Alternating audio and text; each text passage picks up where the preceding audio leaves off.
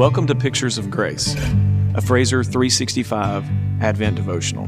My name is Chris Montgomery, Senior Pastor of Fraser Church, and I'm so glad you're on this Advent journey with us. May the Lord bless you today as we learn about His unmerited grace. Welcome to day 19 of Pictures of Grace, an Advent daily devotional. The title of today's devotion is Redeeming Grace. Stephen Davey once said the book of Ruth provides the only detailed example in the Bible of a Hebrew Goel, or kinsman redeemer. And J. Vernon McGee once said the book of Ruth declares that redemption is not a business transaction, it is a love story. Today's text comes from Ruth chapter 4, verses 1 through 12. Now Boaz had gone up to the gate and sat down there, and behold, the Redeemer, of whom Boaz had spoken, came by. So Boaz said, Turn aside, friend, sit down here. And he turned aside and sat down. And he took ten men of the elders of the city and said, Sit down here. So they sat down. Then he said to the Redeemer, Naomi, who has come back from the country of Moab, is selling the parcel of land that belonged to our relative Elimelech. So I thought I would tell you of it and say, Buy it in the presence of those sitting here, and in the presence of the elders of my people. If you will redeem it, redeem it. But if you will not, tell me, that I may know. For there is no one besides you to redeem it, and I come after you. And he said, I will redeem it. Then Boaz said, The day you buy the field from the hand of Naomi, you also acquire Ruth the Moabite, the widow of the dead in order to perpetuate the name of the dead in his inheritance. Then the Redeemer said, I cannot redeem it myself, lest I impair my own inheritance. Take my right of redemption yourself, for I cannot redeem it. Now, this was the custom in former times in Israel concerning redeeming and exchanging. To confirm a transaction, the one drew off his sandal and gave it to the other. And this was the manner of attesting in Israel. So when the Redeemer said to Boaz, Buy it yourself, he drew off his sandal. Then Boaz said to the elders and all the people, You are my witnesses this day that I have bought from the hand of Naomi all that belonged to Elimelech, and all that belonged to Chilion and Mahlon. Also Ruth the Moabite, the widow of Mahlon, I have bought to be my wife, to perpetuate the name of the dead in his inheritance that the name of the dead may not be cut off from among his brothers, and from the gate of his native place. You are my witnesses this day. Then all the people who were at the gate and the elders said, You are my witnesses. May the Lord make the woman who is coming into your house like Rachel and Leah, who together built up the house of Israel. May you act worthily in Ephrath, and be renowned in Bethlehem. And may your house be like the house of Perez, who Tamar bore to Judah, because of the offspring that the Lord will give you by this young woman. Today, we come to the greatest example of a Redeemer in the Old Testament. M. R. DeHaan reinforces this by stating Here we see Boaz, the Bethlehemite, calling an assembly of the elders of the city to present himself in the role of a Redeemer.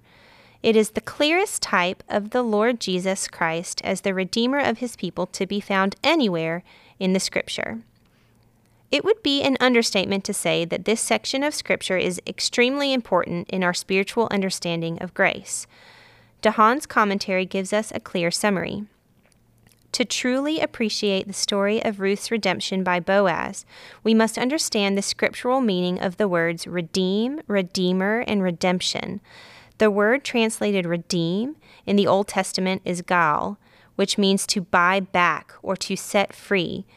It is the act whereby, when, after a person's property or his liberty had been forfeited to another, it could be bought back again upon payment the legal, of the legal price set by the law. Thus, if one had lost title to a home or a piece of land, the law made provision whereby at any time it could be bought back again. Today, it may be compared to pawning one's property with the privilege of redeeming it later.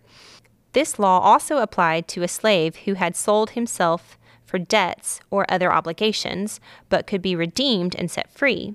A third application of the law of redemption was for ch- childless widows.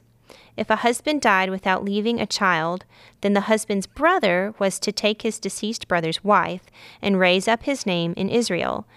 This was the law of redemption of property, people, and widows. All these three aspects of redemption are found in the book of Ruth. Naomi and Ruth had lost claim to the estate of Elimelech. Through Naomi's absence and default, she had forfeited her claim to the family estate. This was subject to redemption. Ruth also had lost her liberty, for she was a Gentile outcast and outside the covenant blessing of Israel. This could only be redeemed as she was accepted in the family of God's people by her marriage to Boaz. But she was also a widow and needed a kinsman redeemer. The application of this scripture is reinforced by Iain Campbell's commentary.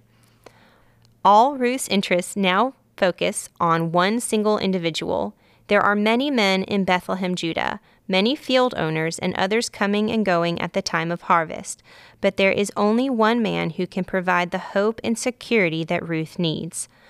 All that will be done by way of redemption focuses exclusively on that one person. This is a point that has been emphasized time and again in the course of this great Old Testament book.